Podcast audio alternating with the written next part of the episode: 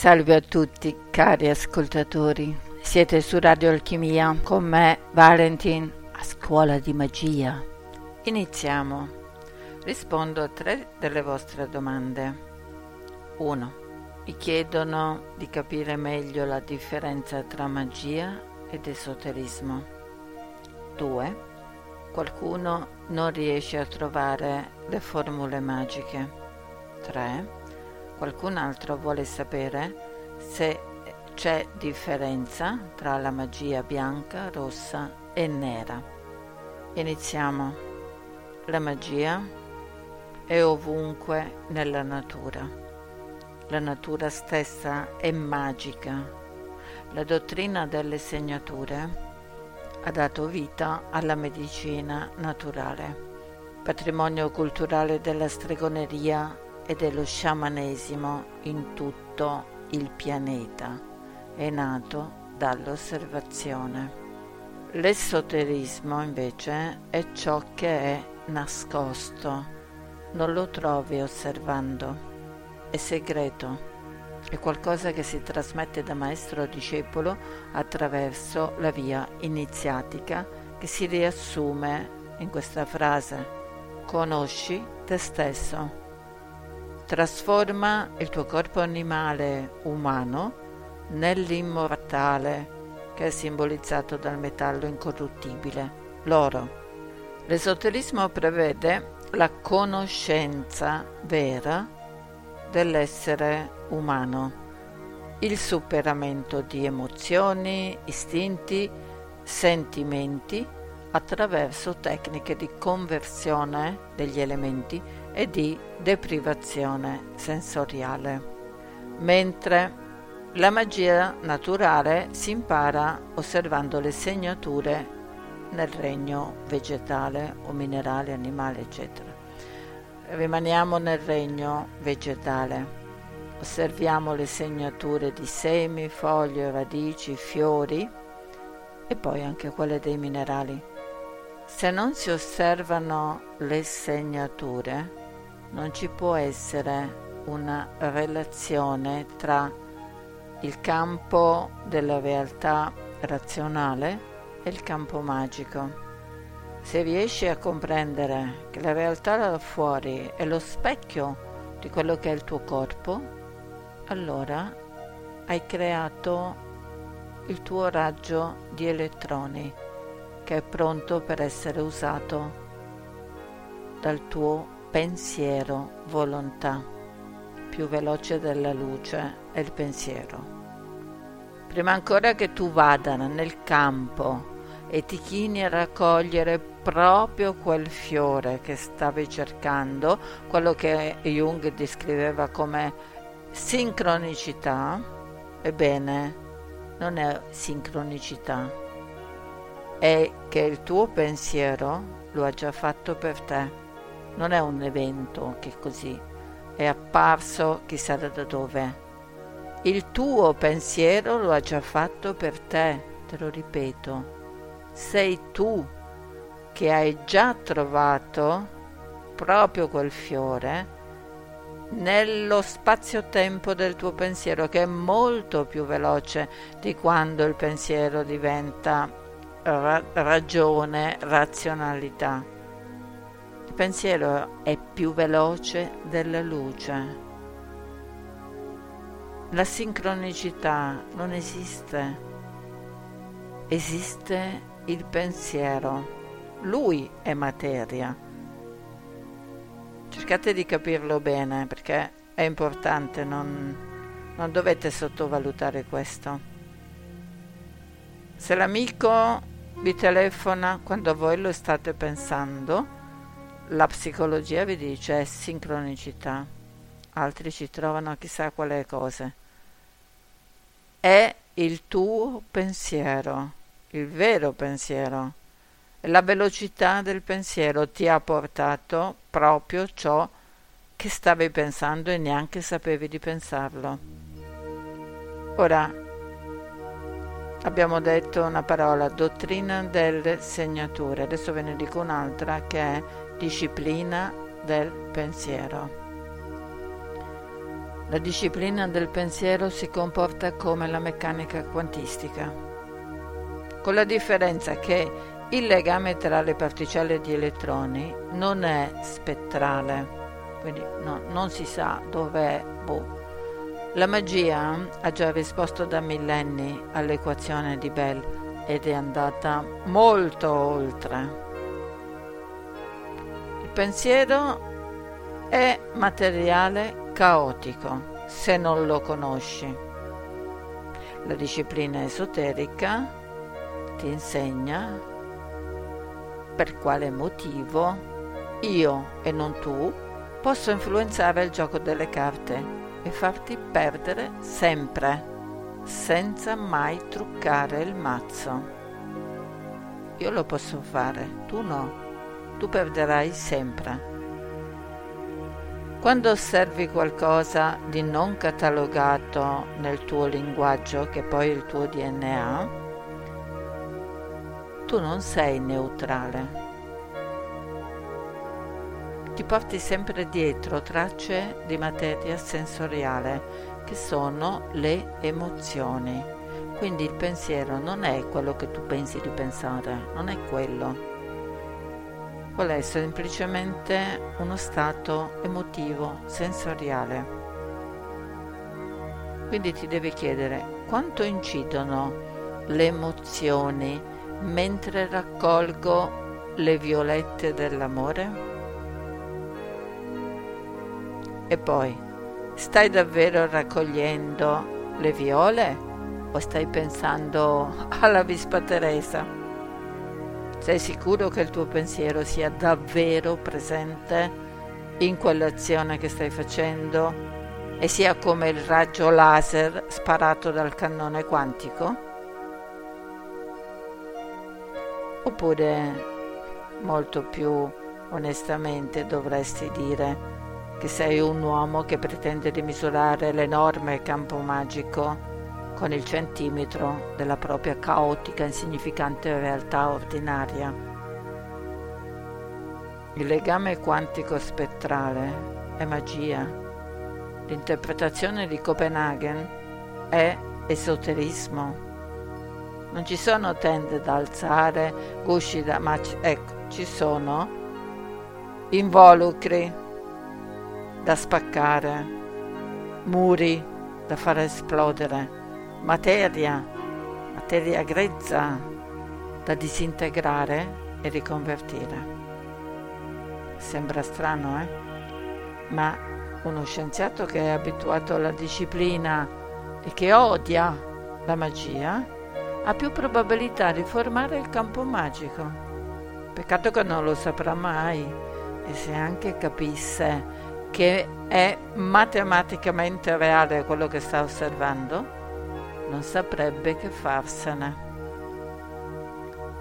Dall'osservazione della natura si è sviluppata la magia dei pentacoli, dei talismani, delle statuine di cera, degli incensi, oli, unguenti e di tutta la ritualità della magia cerimoniale. Osservate il guerriglio di una noce. È evidente che assomiglia al cervello nella dottrina delle segnature, le noci giovano alla memoria. Gli stregoni non avevano bisogno della chimica per capire e applicare i rimedi offerti dalla natura. Li vedevano, perché c'è differenza tra guardare e vedere. Una differenza enorme. Le foglie delle violetta hanno la forma di un cuore e così si usano nella magia d'amore. La pirite è un minerale chiamato l'oro degli sciocchi perché assomiglia a una pepita d'oro. Si usa per attirare la ricchezza e così la calamita, la magnetite ha la segnatura per le cose di attrazione. L'ambra è elettrica. Si usano per fare dei lavori dove entra l'elemento elettrico. Perciò la stregoneria è negli occhi che sanno vedere. Il passo successivo è quello di saper catturare gli spiriti. Gli spiriti si catturano, sì. In questo caso si deve catturare lo spirito del vegetale. Se voi avete pensato che basta andare nel campo, raccogliere le violette, fare il sacchettino, metterci un fogliettino dentro col nome e il cognome, bla bla bla, e arrivare a un risultato, ma può anche darsi che, che ci riusciate, ma è una possibilità pari a quella di vincere alla lotteria. Perciò, qual è la differenza effettiva? La differenza è che si deve sapere come raccogliere la pianta l'atto magico, l'azione, il fare magico è tecnica. Ci sono delle regole che di solito sono segreti che vengono tramandati da uno all'altro. Quindi come raccogliere la pianta è importantissimo perché è la raccolta dello spirito della pianta e con quello si crea il campo magico, ovvero si lancia un elettrone perché si ottiene un determinato movimento. Perciò occorre catturare la presenza dello spirito vitale di quel determinato elemento, usarlo e liberarlo. Il vegetale eh, non è tutto forte, quindi non si presta qualunque vegetale come la lattuga per esempio no? che mangiate al mezzogiorno non contiene una forza magica diciamo che non ha quella carica che serve per fare il campo allora che cosa scoprirono eh, gli stregoni che i vegetali che hanno questa forza contengono sempre alcaloidi. Non so se avete letto il libro famoso di Carlos Castaneda a scuola dallo stregone, che andava in voga vent'anni fa circa. In quel libro si descrive molto bene il potere e la pericolosità delle piante di potere, come la datura, ad esempio, e come lo sciamano deve riuscire a vincere l'entità con una battaglia psichica che si sviluppa in, nel, nel suo cervello praticamente e solo dopo lo spirito della pianta diventa il suo alleato. Quindi non è che prendi su e immediatamente tu hai aperto qualcosa di magico. C'è sempre un contrasto. Devi praticamente sfidare qualcosa o è qualcosa che ti va a sfidare. Perciò ha uno scontro con il potere intelligente della natura, una vera battaglia che può lasciare distrutto sia l'apprendista stregone e anche quello più esperto, che non sai mai che cosa c'è oltre. Diciamo che mm, se degli sprovveduti iniziano a sperimentare la magia del vegetale semplicemente ingoiandolo eh, si diciamo si aprono a, a delle reazioni che non sono sempre facilmente gestibili. Sto pensando per esempio ai rituali di ayahuasca dove i partecipanti ingozzano delle sbobbe terrificanti, schifosissime, no? In, uh, in funzione di qualche promessa di poteri o di chissà quale risveglio. Cioè ci vuole anche del coraggio. Eh? Ma quale risveglio? Il risveglio è un corno. Non è così il risveglio. Gli alcaloidi non amano gli umani così come sono e se interagiscono è sempre per distruggere l'intruso. La mente umana viene vista come il nemico che sta attaccando i loro confini. I veri stregoni lo sanno da sempre e per evitare di essere catturati conoscono dei metodi che eh, ammorbidiscono, diciamo, la reazione violenta delle intelligenze vegetali è comunque sempre corna contro corna, volontà contro volontà. Non, non si può bleffare. Gli sprovveduti, diciamo così, gli ingenui, ecco, che pensano di cambiare in meglio la loro vita usando droghe, così come farebbero mangiando un piatto di spinaci, in realtà intrecciano i loro quattro neuroni con il potere di una dimensione che è solo apparentemente umana, sostanzialmente è aliena. La differenza tra la vera stregoneria e le leggende che circolano su Giuseppe e Maria Giovanna sono, diciamo, relative alla leggenda, ecco. Non c'è della vera conoscenza. Quindi coloro che cadono in questi canti di sirene purtroppo cadono nel baratro oppure se stanno a galla lo fanno per istinto di sopravvivenza e si riducono a dei vegetali. La strega cavalca il potere, ma lo fa con grande rispetto. È come stare sul dorso di Sekhmet, la dea leonessa dell'antico Egitto. Questo è più o meno il campo magico. Seconda domanda. La formula magica si trova nella descrizione quando si apre la pagina di Spreaker, che non tutti riescono a gestire con il telefono. Allora per aiutarvi pronuncerò lentamente le formule così che possiate scriverle o recitarle dopo di me. Terzo.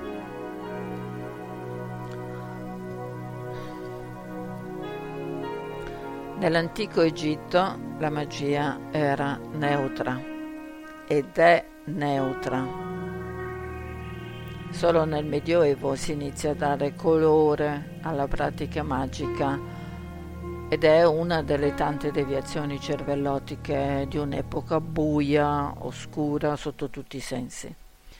Quindi i moderni che seguono il ragionamento medievale classificano la magia bianca di attrazione come buona.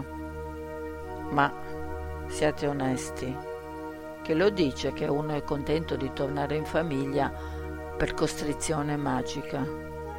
È la vostra volontà che vince su quella altrui. La magia rossa è quella sessuale, ad esempio, mi hai tradito? E io mi vendico e ti faccio diventare impotente. Quindi magia rossa, tutto a che fare con il sesso. La magia nera hanno classificata come quella di Belzebù. Ti restituisco il male che mi hai fatto con la stessa moneta e magari ti aggiungo anche un bonus di sola andata a quel paese. Che c'è di sbagliato? Niente. Sarebbe molto meglio se ci fosse un'umanità spiritualmente evoluta al di sopra di tutte le pulsioni sessuali e sensoriali. Sarebbe molto meglio se ci fosse un'umanità spiritualmente evoluta al di sopra di tutte le pulsioni sensoriali che più non sanno gestire. Ma in attesa è meglio evitare di liberare la bestia nella realtà fisica. Tenete a bada i vostri istinti.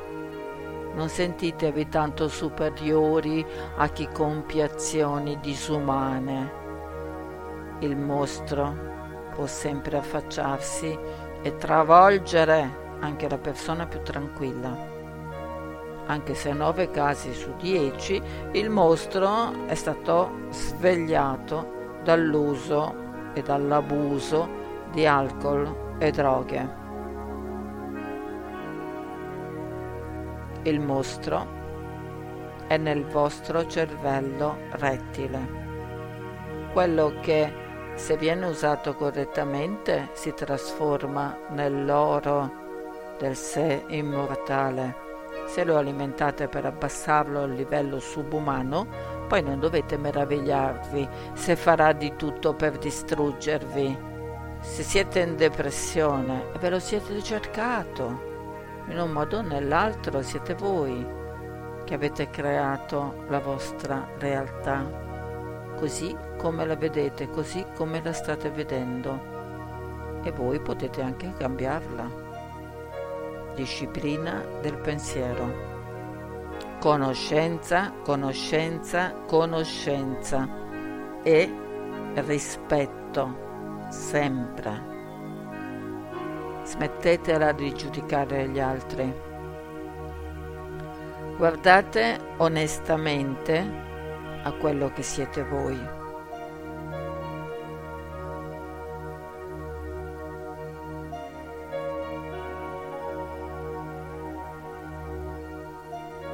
Formula magica di oggi sarà di protezione. Vi ricordo che le formule si recitano cantilenando o bisbigliando. Se vi è piaciuto questo podcast, come al solito vi chiedo di mettere un like e di diventare follower di Radio Alchimia. Adesso Ascoltate la formula magica. Acquistate una candela bianca di cera pura. Accendetela tenendola nella mano sinistra e guardate verso il sud-ovest. State in piedi, seduti o in ginocchio come consentono le vostre condizioni fisiche. Vi raccomando di spegnere il cellulare. Allontanatelo dalla vostra persona. Se possibile mettetelo in un'altra stanza. L'incenso che potete usare o non usare è quello di benzoino puro oppure benzoino e mirra. Se non siete capaci di accendere il carboncino allora utilizzate l'incenso quello a stick, evitando profumazioni esagerate. Preferite profumi al cedro o al pino. Se invece avete i carboncini, allora prendete delle pinzette, quelle delle sopracciglia vanno bene, tenete il carboncino sopra la fiamma del fornello della cucina e fate in modo che prenda bene la fiamma fino a quando smetterà di fare le scintille. Allora vuol dire che il carboncino è pronto. Non mettete i grani di incenso sul carboncino tiepido oppure che è acceso male, perché anziché fare un'offerta di profumo farete solo puzza. Perciò aspettate sempre che il carboncino sia ben acceso. Iniziate poi con 3 grani di incenso, fate fumigare non troppo perché non deve dare fastidio alla vostra respirazione. Poi, se è il caso, aggiungete un altro grano. Quando avete finito di fare la fumigazione, prendete l'incenso e lo spegnete da qualche parte in acqua. La formula si può ripetere tre volte di seguito. La candela si spegne con le dita. Si può utilizzare ancora per questa stessa formula, ma non per altri lavori e men che meno per accenderla se va via la luce. Le fiamme e i profumi sono offerte al mondo spirituale si devono rispettare come tali. Formula di protezione. Il Signore agisce con giustizia e con diritto verso tutti gli oppressi. Tu, e dite il nome della persona che vi ha fatto del male, mi hai calpestato. Io invoco il Signore lento all'amore e grande all'ira, Dio del cielo e della terra, infinito giustiziere. Tu, dite il nome della persona, sarai ripagato secondo le tue colpe. La sua misericordia è grande su quanti lo temono, ma la sua furia è cieca di fronte a chi lo disprezza con azioni malvagie. Tu, dite il nome, sarai punito, perché benedetto è il nome del Signore e di tutti i suoi angeli, potenti esecutori dei suoi comandi pronti alla voce della sua parola. I suoi ministri compieranno il suo volere e tu, dite il nome, sarai ripagato secondo le tue colpe. Tre volte ripagato, tre volte punito, tre volte annientato. Nel nome del Signore così sia. Nel nome del Padre così sarà bisbigliare.